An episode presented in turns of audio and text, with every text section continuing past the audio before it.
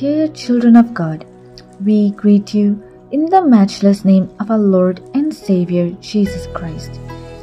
The topic that we will be meditating for today is the flood.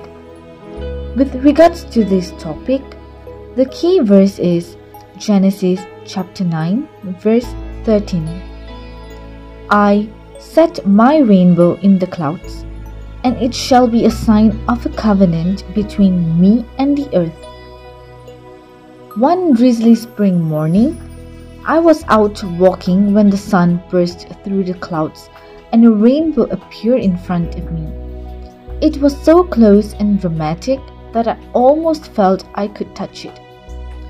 And how amazing it is to discover about the promise that God has reflected through it.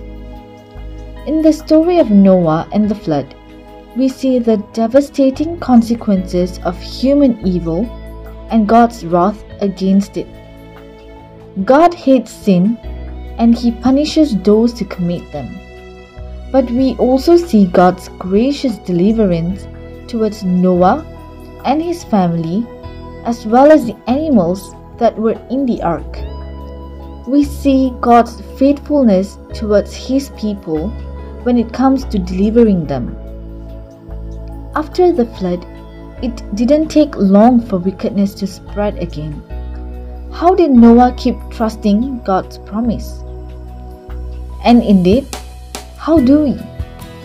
God knows that our frail hearts need a sign, a reminder of His promise most of the time. God's sign to all is the rainbow. And what is the fulfillment of the promise? God's ultimate deliverance? The sign for that is a star over a baby born in Bethlehem.